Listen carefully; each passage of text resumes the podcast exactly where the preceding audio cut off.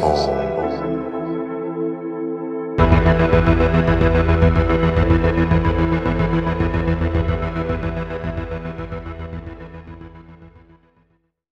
how's it going, listeners? My name's Tyler, and you're listening to Horror's Home Podcast. This week is Friday the 13th, so I'm going to be very original and cover the 1980 film directed by Sean S. Cunningham and written by Victor Miller, starring Adrienne King, Betsy Palmer, a young Kevin Bacon, and Ari Lehman, which I just learned Ari, who played a childhood Jason Voorhees in the film, has a band called First Jason. I haven't listened to their music, but that's pretty funny. So this film's over 40 years old now, and it's pretty crazy to think that back after this movie came out, as well as the sequel, no one thought of like a hockey mask whenever they heard the name of this franchise, or let alone knew like what the 12 movie franchise would become. A quick run through of all the franchise entries so far would include Friday 13th from 1980, Part 2 from 1981, Part 3 from 1982, The Final Chapter from 1984, A New Beginning from 1985, Part 6, Jason Lives from 1986, Part 7, The New Blood from 1988, Part 8, Jason Takes Manhattan from 1989, Jason Goes to Hell from 1993, Jason X from 2002, Freddy vs. Jason in 2003, and the Friday the 13th remake from 2009. Not to mention some pretty great fan made films by Womp Stomp Films that you can watch on YouTube, like Never Hike Alone, Never Hike in the Snow, and Jason Rising. All those each are about 50 minutes to over an hour, so they're actually pretty well made. I definitely recommend checking them out. In 1987, Paramount began airing a 72 episode series titled Friday the 13th, the series. Unrelated to the films or Jason, but still use the name and the font from the franchise. I haven't watched any of that, but it's part of the franchise just because the title. As of now, there is a prequel series in the works titled Crystal Lake. It's being written and produced by the original creator Victor Miller and also Bryan Fuller, who created the Hannibal series. It's an A24 production and set to premiere on Peacock, hopefully this year, if not next year. Back to the 1980 film, Friday the 13th follows a group of teenage camp counselors who are murdered one by one by an unknown killer while attempting to reopen an abandoned summer camp. Friday 13th has to be the biggest camp slasher of all time. There were other films in the 80s that were made in the same vein, like The Burning or Sleepaway Camp, but those movies didn't have a Voorhees.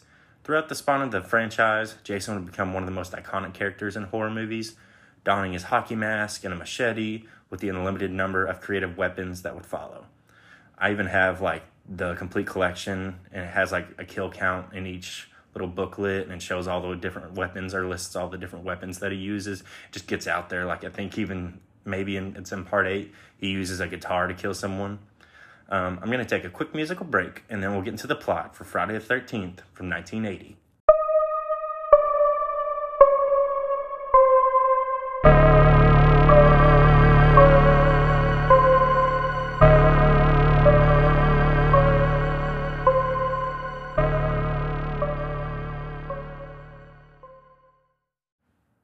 Story begins in 1958 at Camp Crystal Lake. Two counselors sneak inside a storage cabin to have sex. Then an unseen assailant murders them. In the present day, 1979, camp counselor Annie is driven halfway to the reopened Camp Crystal Lake by a truck driver, despite warnings from the character Crazy Ralph and other disgusted reactions from the townspeople.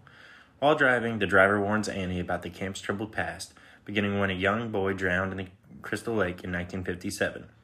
After being dropped off, she hitches another ride from an unseen person who drives her past the camp. When Annie escapes the vehicle, the killer chases her into the woods and slashes her throat. I like the killer's POV in 1958 at the beginning, sneaking up and killing the counselors. Similar feeling to the opening of Halloween a couple years prior, which makes sense because that movie apparently like inspired Sean S. Cunningham to make what he called like a roller coaster of a film, or at least that's what he had hoped for. This movie, it was a little funny at the beginning whenever the woman was being like backed into a corner. She was like throwing little harmless items in an attempt to fight off the killer, like things that just wouldn't do anything. Fast forward to 1979, and we get the typical scene like where Annie walks into a diner or whatever, and everyone turns around to see an out of towner. Luckily, it didn't go much further than that. It's not like they like ran her out of there. And luckily, the truck driver gave her a ride. When she's picked up by another driver who is silent, we already know like that's got to be the killer because we also get their POV and he's killed and it's pretty cool that like the movie just started and we're already like three kills in so quickly at the camp counselors ned jack bill marcy brenda and alice along with the owner Steve, refurbish the cabins and facilities. As a thunderstorm approaches, Steve leaves the campground to stock supplies. Ned sees someone walk into a cabin and follows. While Jack and Marcy have sex in one of the cabin's bunk beds, they're unaware that Ned's dead body is above them, with his throat having been slit. When Marcy leaves to use the bathroom after they have sex, Jack's throat is pierced with an arrow from beneath the bed. The killer follows Marcy into the bathroom and drives an axe into her face. When Brenda turns in for the night, she hears a little boy's voice calling for help and ventures outside to the archery range where the lights turn on.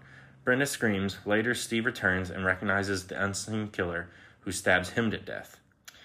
Now we've gotten to meet most of the camp counselors, and in that description, most of them are dead. Um, kind of the normal group consisting like a distanced artsy girl, a jokester character, a cool guy, etc. Which of course Kevin Bacon's the cool guy. Steve comes off a little weird towards Alice, the one who's like the head of the camp counselors. He's like caressing her hair and he's like begging her to stay. Apparently something happened like the night before and she's telling him she'll stay for another week, give him a chance, blah, blah, blah. And Steve, like, allegedly leaves the camp.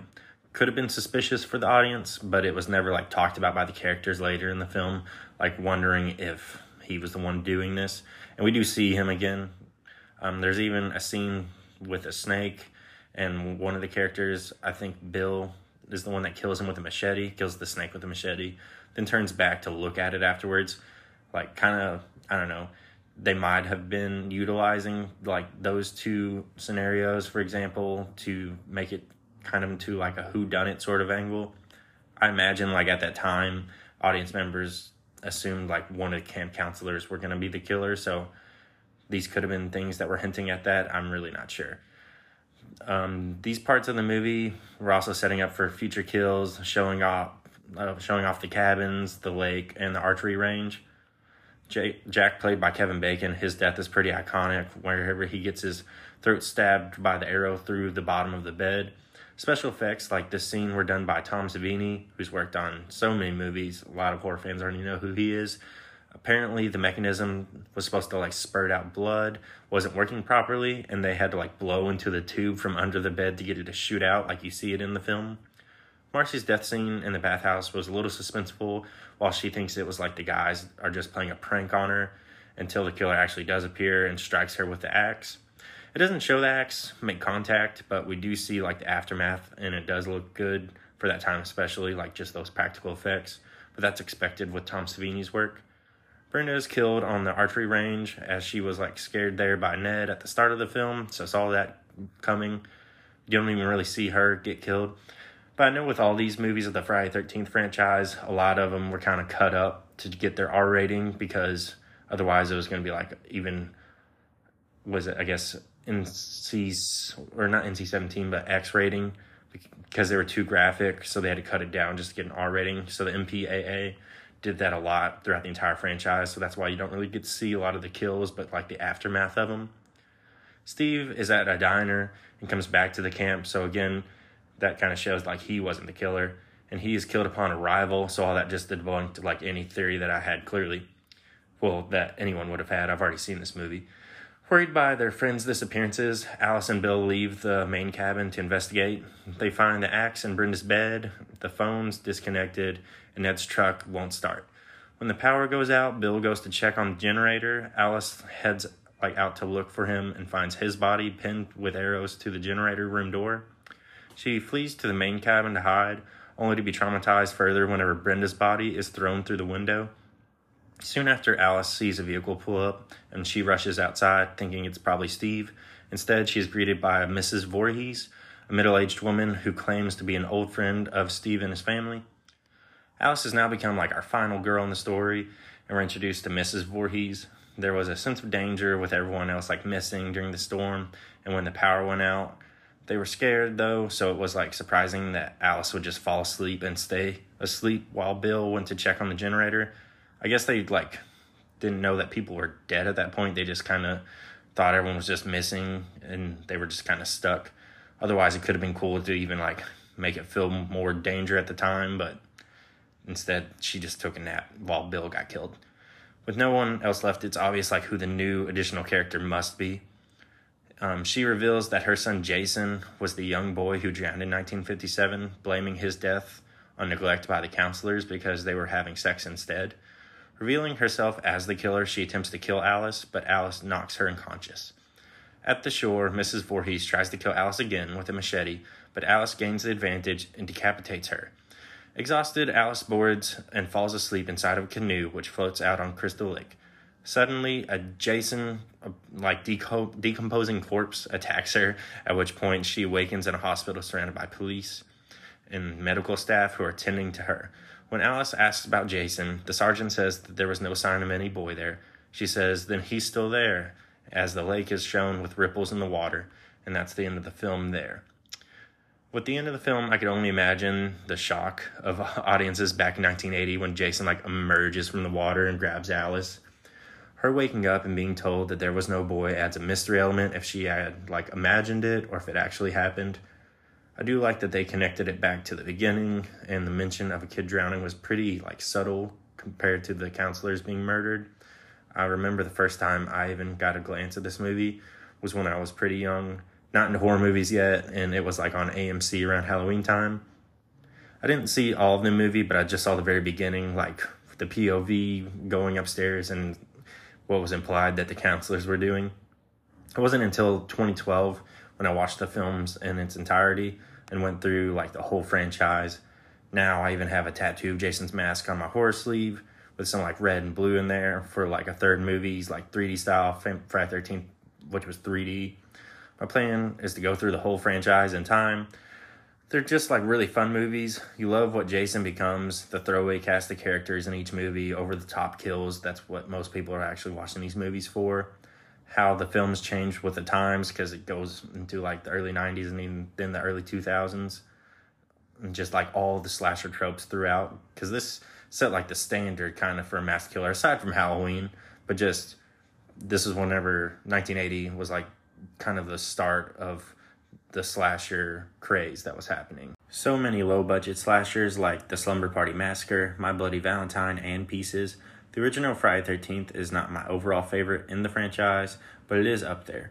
It's a great, straightforward slasher, definitely a timepiece done well, and the start of a crazy and loved franchise that is long overdue for its 13th entry.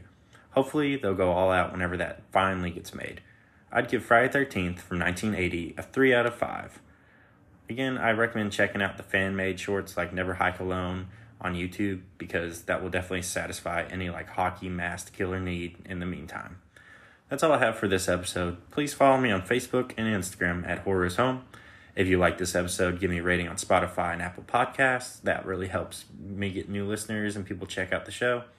Can't wait for some of the episodes that are coming up, like Saw, and new movies that are coming out this year, like Evil Dead Rise and the new Scream. Check out my last episode on Megan for a spoiler free review. Until next time, my name's Tyler, and happy Friday the 13th.